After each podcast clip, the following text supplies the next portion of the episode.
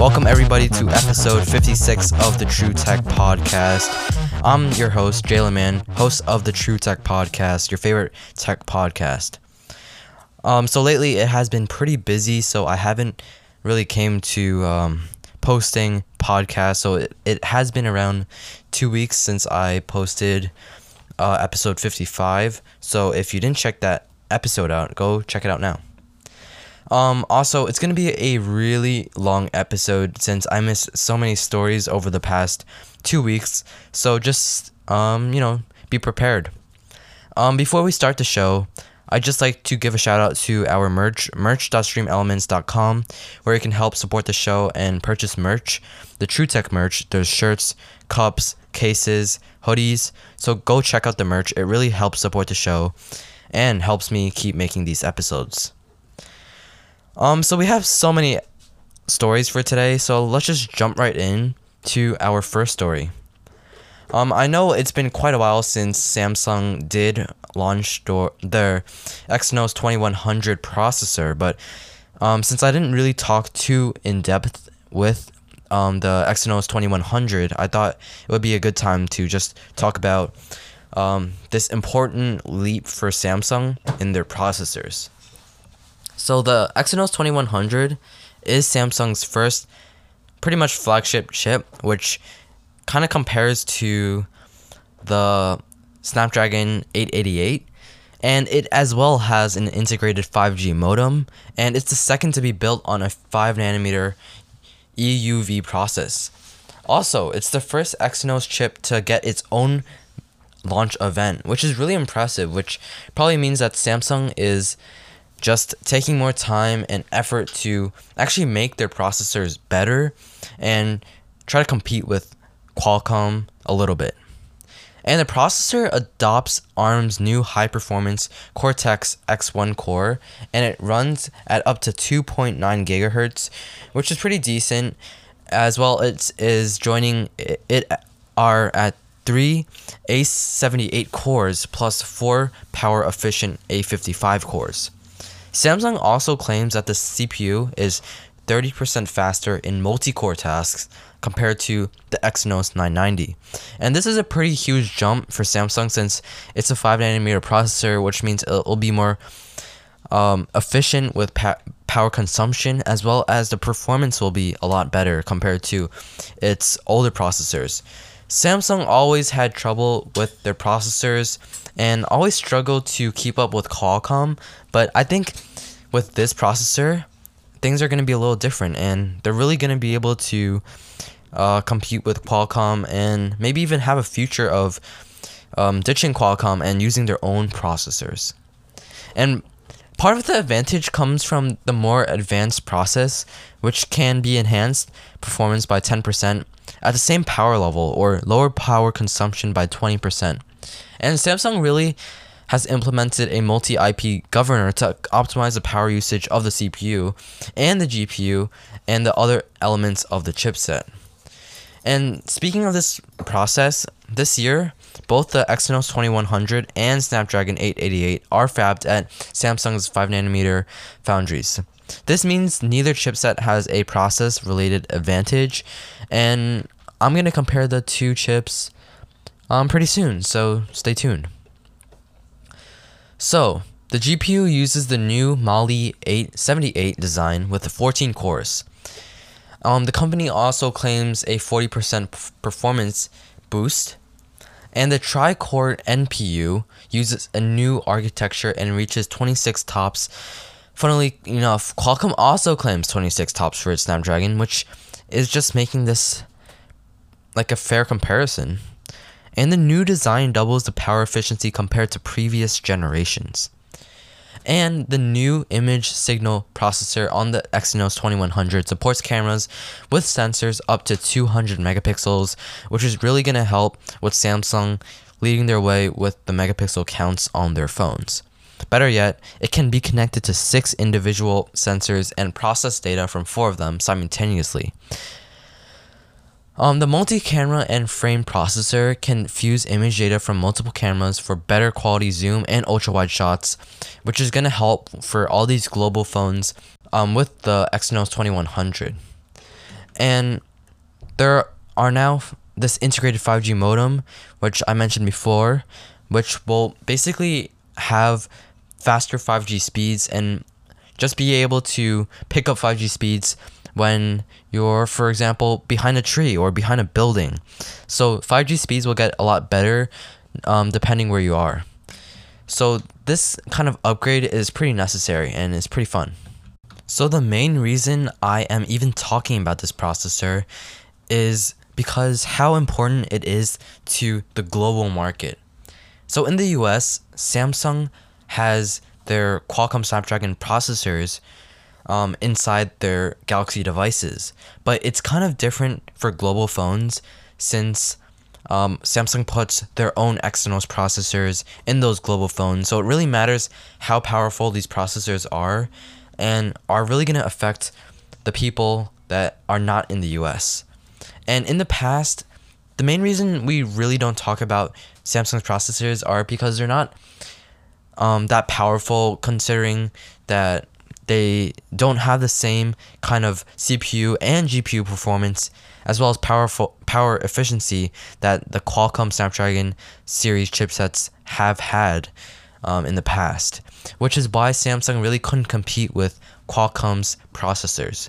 But really now I think they can and I really think that in the future Samsung can kind of pressure Qualcomm from this uh, no competition place because right now Qualcomm really doesn't have any competition in the processor market, and I think Qualcomm should be pretty worried about this, considering that this processor is pretty powerful. Um, so our next story for today is actually the Xiaomi Mi 11.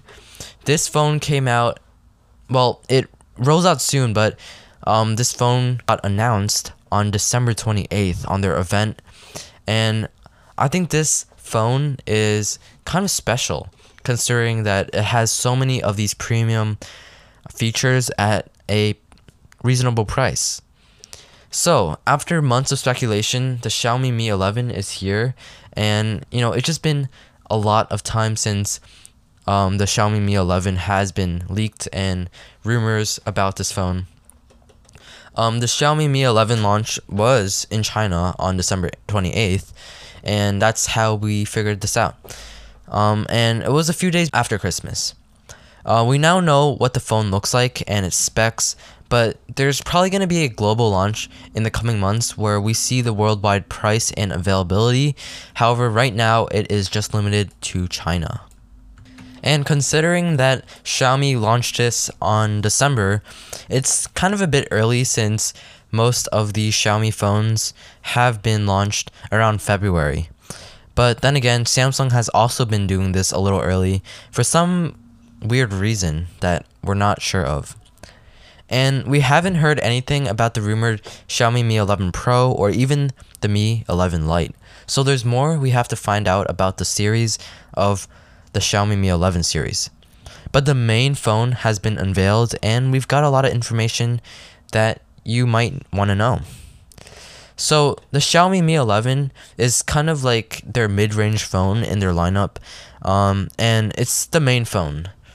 So, this phone has uh, 8 gigs of RAM, 20, 128 gigs of storage, and the Mi 11 costs uh, $610 um, in China right now, and the 8 gigs and 256 gigs of storage version costs $660, and the top configuration, 12 gigs of RAM and 256 gigs of storage, costs um, around $720.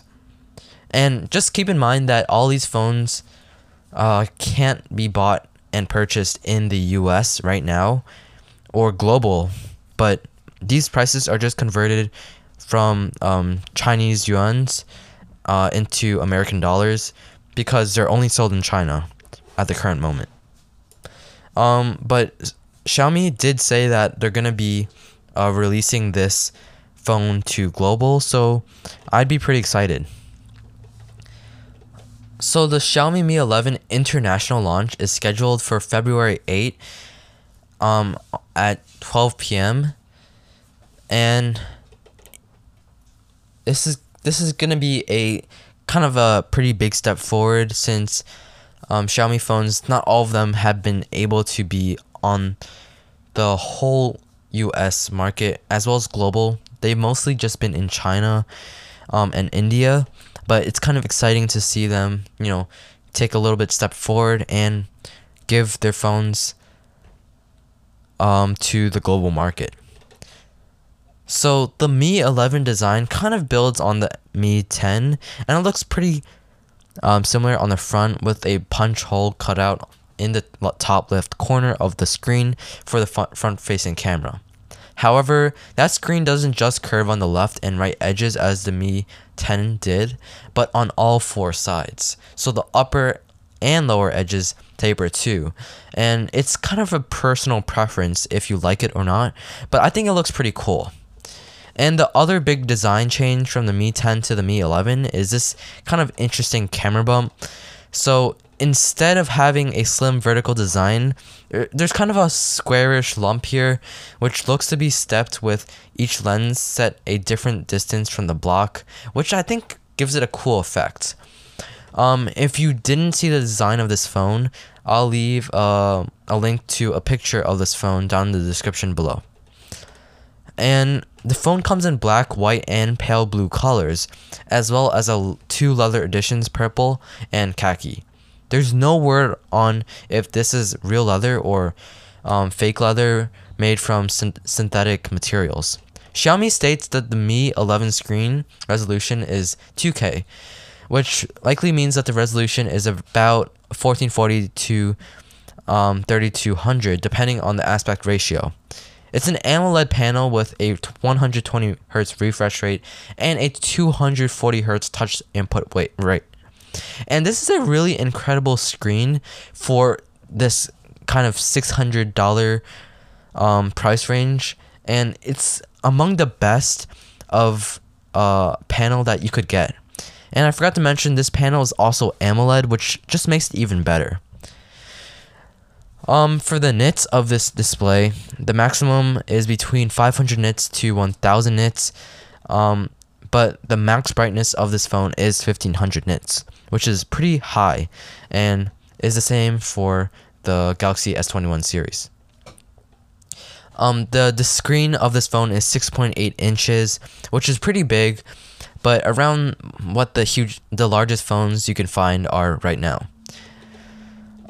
And a big part of the Xiaomi Mi 11 marketing material revolves around it using Corning Gorilla Glass Victus for front and back. And Corning makes the glass used in many smartphone bodies and displays, and Victus is the newest version, which seems designed to be incredibly hard and resistant to smashing and scratching. So the Xiaomi Mi 11 has three rear cameras, one fewer than its predecessor, though quality beats our quantity. So there is a 108 megapixel main camera, which is very impressive, as well as a 13 megapixel ultra wide camera, a 5 megapixel telephoto macro, and the latter of which is designed for both zooms and close up shots, um, which is pretty impressive. The first two snappers match the Mi 10. The third snapper is the big improvement. The Mi 10 had a 2 megapixel macro, 2 megapixel depth sensing snapper, which we found ourselves discrediting in our full review, um, but their low functionality and resolution um, kind of makes up for losing a camera.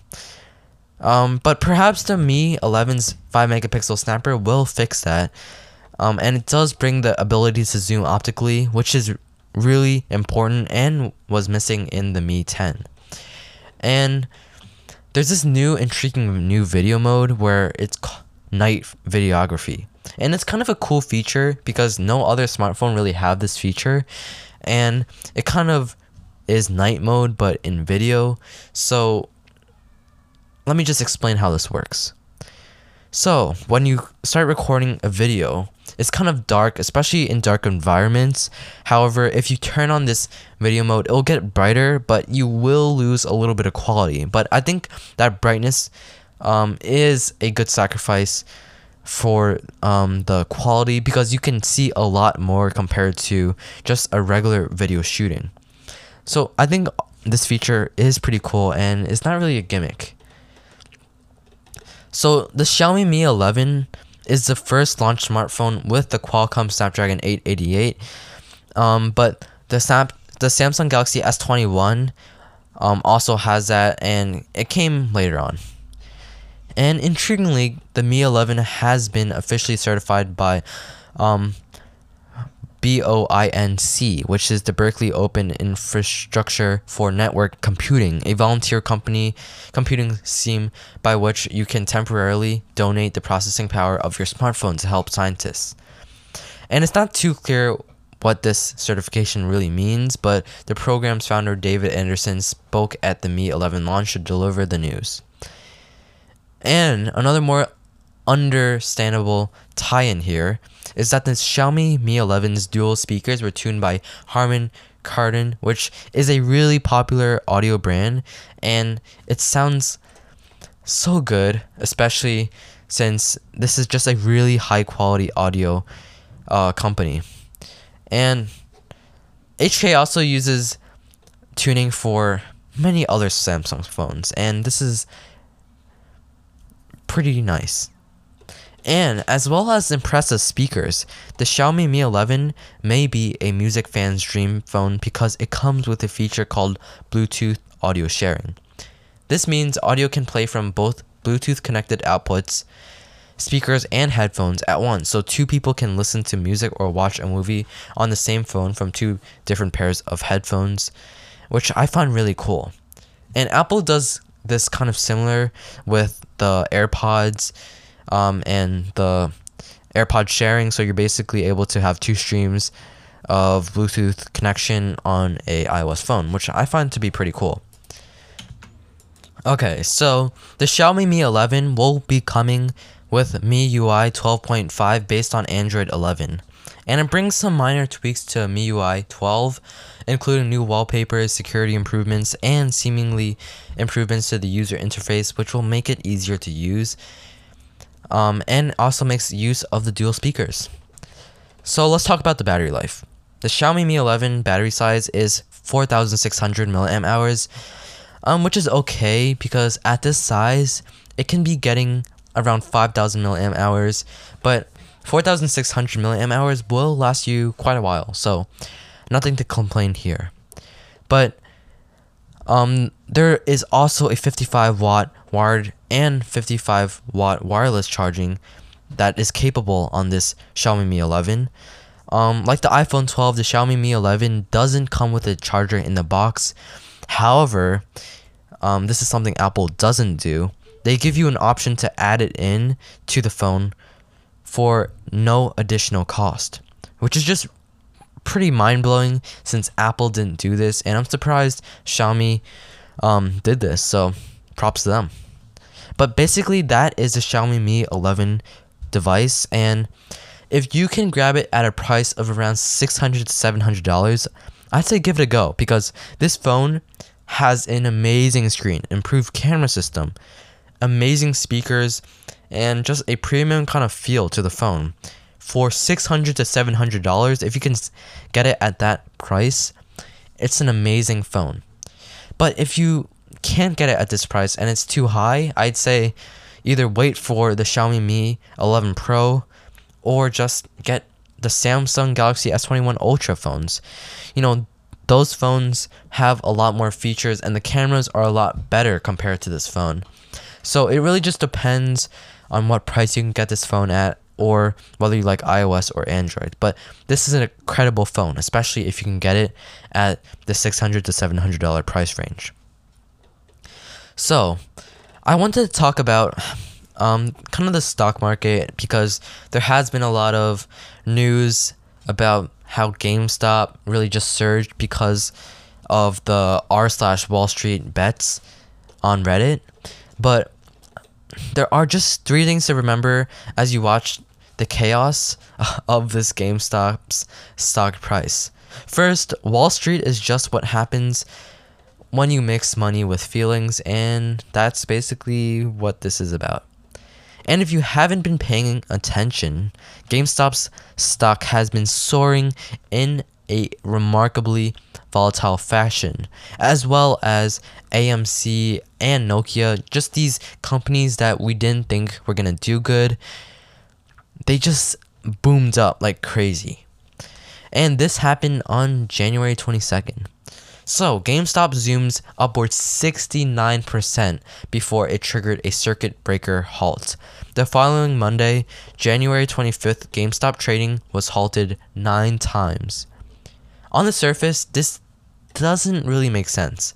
GameStop, founded a year before Blockbuster, is part of a dwindling cohort of IRL businesses that are being starved by online marketplaces like the App Store and um, the PS5 and Xbox Series X being almost all digital. And these days, you can just buy video games on the internet, and GameStop's business has really just been suffering as a result. Currently, many people are at home and bored, and uh, the interest of day trading really has shot through the roof. There is a Reddit forum for this, r slash Wall Street Bets, which basically describes itself as being like 4chan found a Bloomberg terminal. So a year ago, a user called um, Delani D argued that GameStop was underpriced by the market. For a while, the idea that r slash Wall Street Bets would take over GameStop was kind of a joke, but then things kind of changed, and it kind of turned around, and it was pretty serious. The idea was to punish short sellers for the little guys to pummel Wall Street. And if you think GameStop will fail and the stock will go down, or even that the company will go bankrupt, there's a way to make money on that. Typically, this is done by short selling, a practice where you borrow shares for a fee and sell them for ideally a higher price, then buy them back at a lower price to return them. This can make you a hell lot of money, especially if the company goes bankrupt and you don't have to even return the stock. The thing about short selling though is you do lose money if the stock goes up and your losses are potentially infinite if the stock keeps going up. So there are several other bad things that can also happen such as an increase in fees or the original investor wanting their stock back. So this basically just means that the shorts will be forced to cover or buy the stock back at a high price, which sends the price even higher. And right now, more people are betting against GameStop than betting it will succeed. Shorting interest is 71.2 million shares, while GameStop has only 69.7 million shares outstanding, Matt Levine of Bloomberg points out. So, some people will notice that kind of thing and think, hmm, this kind of stock is primed for a short squeeze. Basically, because so many people are short, it may be possible to trigger a train chain reaction where you buy enough stock to send the price up, forcing some shorts to cover, sending the price up further, forcing more shorts to cover, and it'll just keep going higher. For the retail investors, this process has gotten easier and cheaper because of apps such as Robinhood. And in addition to letting you buy and sell stock, you can easily buy an option for stock instead of the stock itself. If you are feeling confident in a stock, you can buy a call option, which lets you buy a stock at a specific price on a specific date. Let's say my fake investing firm wants to buy a call option on Company X. So currently, shares of Company X are trading at $10. I feel confident in Company X, so I buy options that let me buy 100 shares of Company X stock for $25 a share on March 1st. This contract is usually cheaper than the share price. So, this is kind of a big story and kind of big for um, just GameStop and uh, people investing because this is pretty big news and it really just disrupted and made the whole stock market kind of weird and this usually doesn't happen so this is like a once in a scenario type of thing but i really just find this interesting how um, this was able to happen. But right now, Robinhood has banned trading um, GameStop as well as some other stocks. All right, let's move on to our next story, and it's about iOS 14.4. And this is also a pretty major story. And basically, iOS 14.4 is available to the public right now and has been since January 27th. Um, and is introducing some notable new bug fixes and feature tweaks. So, this update is kind of a big deal to a lot of people who are worried about security and other bug fixes. So it's important to update to iOS 14.4 on all of your devices as soon as possible because the software includes fixes for three major security vulnerabilities Apple says might have been used in the wild. And if you don't want your phone to be hacked, I would download this right away. And the battery life is pretty similar, so there's not really a major difference in battery, and just expect it to be the same. So there are support for smaller QR codes, which is to be basically help you um, scan smaller QR codes when you're shopping, for example, or just looking at a product. Also, there's Bluetooth device settings, which is able um, to let you change the device type. It, let's say you're connecting to the Sony WH1000 XM4s and you connected it to your iPhone, it might think it's a speaker or something else, but you can just change it to, for example, there's car stereo option, headphone option, hearing aid, speaker option, or other. Um, so you would just change it to headphone, and it will basically um, use this information to make the most out of uh, this Bluetooth device. So this feature is kind of cool and helps with Bluetooth devices. Also, there's camera authenticity warnings. If you get an iPhone 12, 12 mini, 12 Pro, or even the iPhone 12 Pro Max repaired and the repair person uses a non genuine Apple camera or a camera recycled by another iPhone 12 model, Apple will now send notifications saying that this is not a verified camera. And it's kind of nice to know this kind of stuff because you want to know if you're getting ripped off or not. But for other people, this might be kind of bad news for them. Also, like I mentioned, there are some bug fixes, and this is one of the most important things in 14.4. Um, is basically the bug fixes and security um, updates that I- Apple is bringing to iOS 14.4. So first of all, there are some iPhone 12 Pro image artifacts. So there are HDR photos that have been taken by some iPhone 12 Pro models and could have visible image artifacts, a bug that should now be fixed.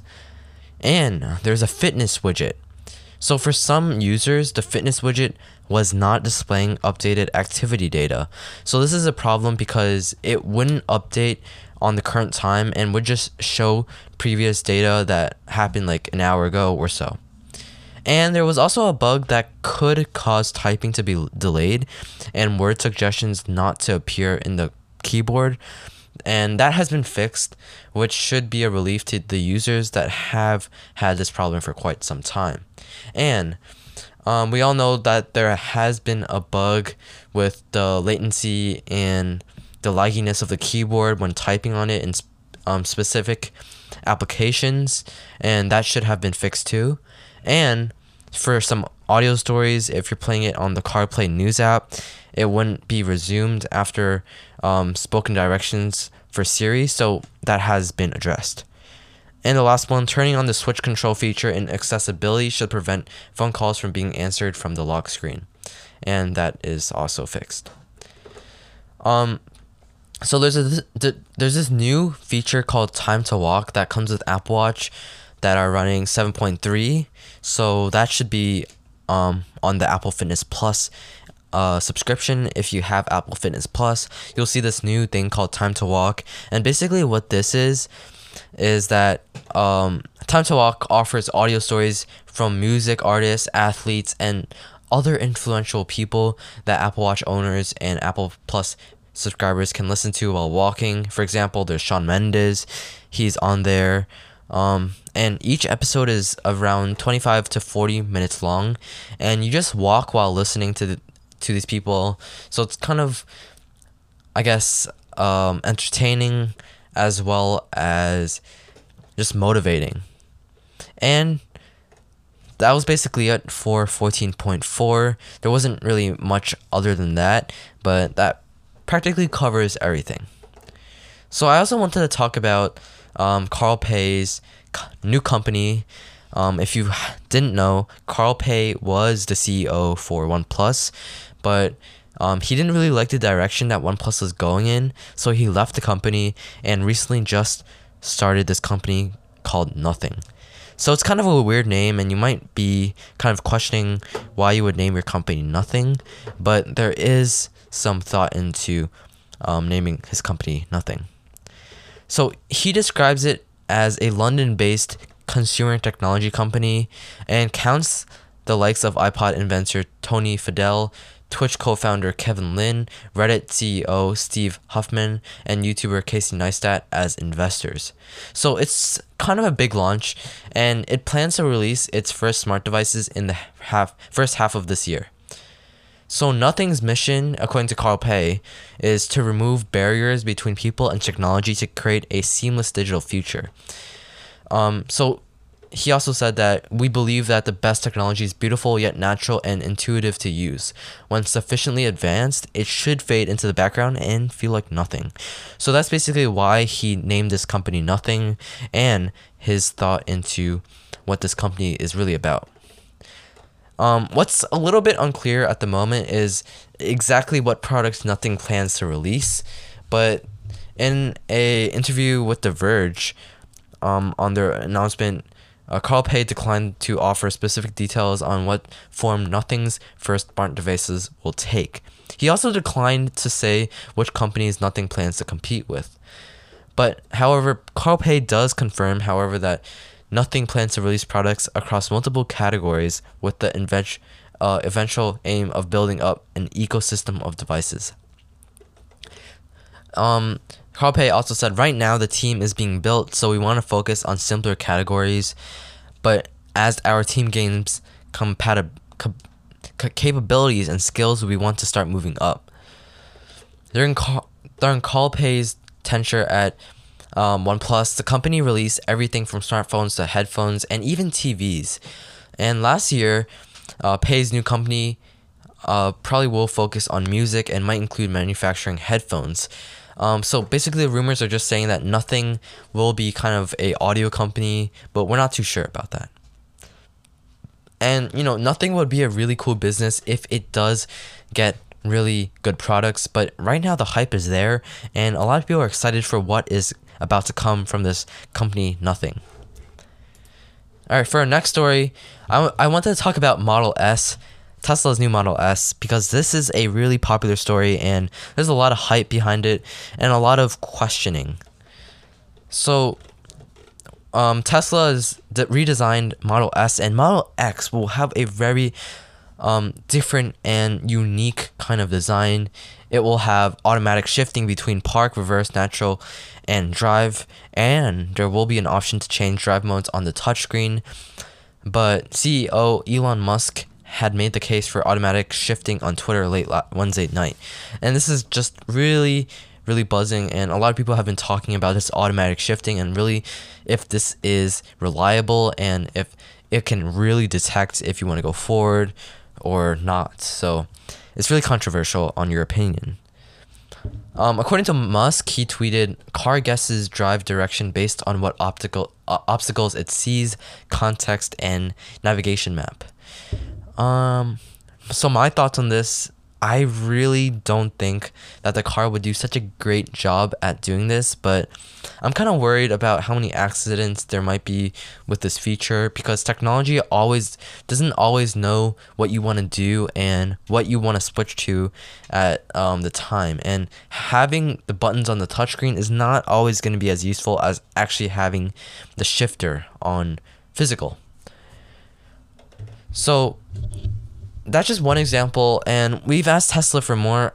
Um, though the company reportedly no longer has a PR department and has not responded to questions.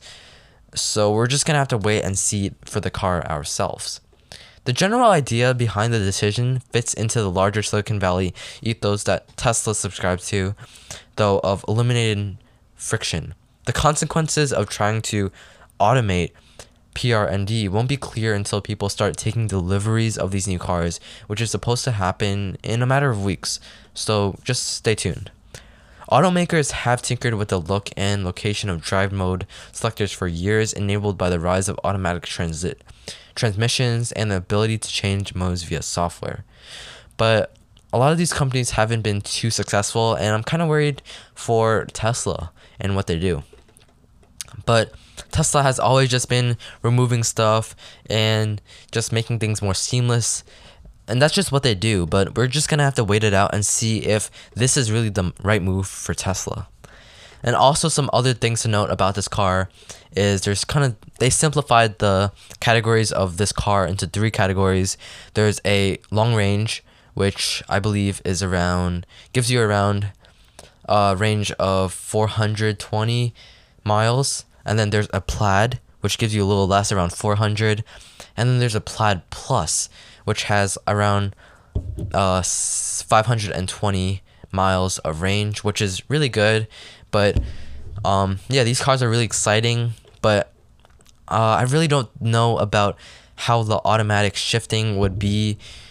Um, and it's kind of scaring me a little bit thinking about this and the car, the phone the car crash that you might get when driving this vehicle. All right, let's move on to our next story, and it's about the Sony Xperia Pro.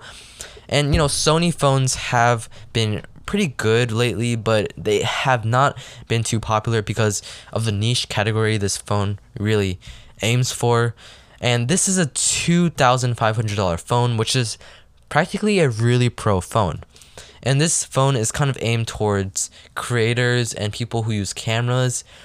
And basically, Sony is kind of um, marketing this phone as a monitor for your camera. And it kind of seems pretty cool, but when you think about it, it could be a little weird. And um, Sony, the price of $2,500 is a, a little bit pricey. And I, I don't know. Something about this phone just tells me that it's not going to do too well, but the camera capability on this phone is pretty good. Um, the screen is the same 4K, has the same 865 processor as its predecessor. Um, it has this kind of a similar body. However, this one has kind of a plasticky body, but it's it's pretty rugged. Um, you know, the cameras are the same, but the main difference is pr- pr- maybe the body of the phone as well as um, a button uh, on the phone to have uh, your own kind of controls and what you want that button to do. And it has a kind of a weirder design on the bottom of the phone, which is basically a USB C on the right hand side of the phone, as well as a mini HDMI port so you can connect your phone to your camera to act as a monitor. And this is pretty cool, but there are some limits to this being your monitor. First of all, it doesn't take up the whole real estate of the phone, so you're only gonna see the um, quality of what you're taking through a small portion of the phone, as well as it's not touchscreen, so this can be a problem when trying to focus in on things, but you can't really tap on the screen, so you're gonna probably have some autofocus issues. So, you know, it could be a gimmick whether you want to use this phone as a camera monitor, but for $2,500, I'm not really sure if you want to pick this up. But unless you're that really specific creator that really wants this kind of feature for a monitor, I would say get it then. But otherwise, I'd go for something more mainstream like Samsung's Galaxy S21 Ultra or even Apple's iPhone 12 Pro series or 12 series. All right, let's move on to our next story, and it's about Facebook reportedly um, considering hitting Apple with the antitrust suit law. And this is kind of, you know, scary for Apple because Samsung could actually win this. Um, and they're reporting that Apple is kind of abusing its power through its App Store rules, and they kind of want to team up with uh, Epic Games with Tim Sweeney and uh, hit Apple with this antitrust uh, suit. So the companies have been engaged in a public feud over upcoming privacy changes to the iPhone maker's mobile operating system iOS, and would feature would require people to opt into apps collecting their data instead of needing them to opt out. And we all know that Facebook, which makes the most of its money from ads, views Apple's changes as an attack on personalized advertising. Facebook didn't confirm plans to file suit, but affirmed its stance on Apple's power over the App Store in an emailed statement. So, a company spokesperson said from Facebook, as we have said repeatedly, we believe Apple is behaving anti competitively by using their control of the App Store to benefit their bottom line at the expense of app developers and small businesses.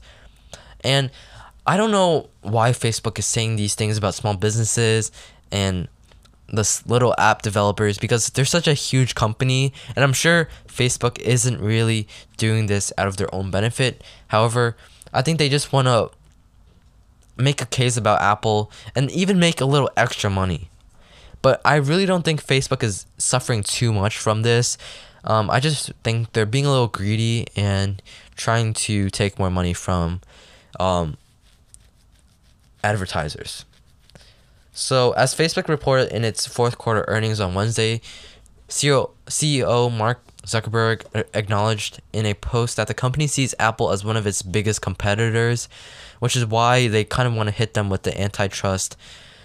But iOS 14 changes has really brought a lot of more privacy stuff and really concerns Facebook and a lot of people, a lot of the app developers that do use these advertising things and kind of impacts their overall growth and uh, the amount of money they make.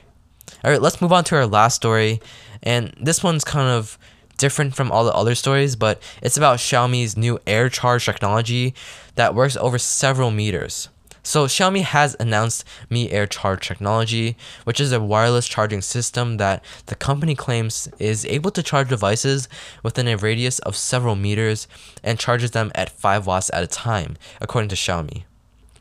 And Xiaomi says that this technology will also work with sound smartwatches and fitness um, bracelets. However, um, you can't charge over a certain amount of devices at once. But um, what is what is cool about this is that you can actually um, charge it through objects. So if you have it through a wall, it will still charge. Um, but this kind of is a cool concept, but I'm not sure if Xiaomi would be able to pull this one off because this kind of air charge is pretty hard. Um, so you should kind of be skeptical skeptical of the prospects of this technology making it to the market until evidence suggests otherwise. Um, this is kind of scary for the health reasons because of the radiation, and just think about having this uh, wired air charge kind of wireless charger around your house, and stepping near it kind of can um, scare people a little bit because of the radiation being generated from this device.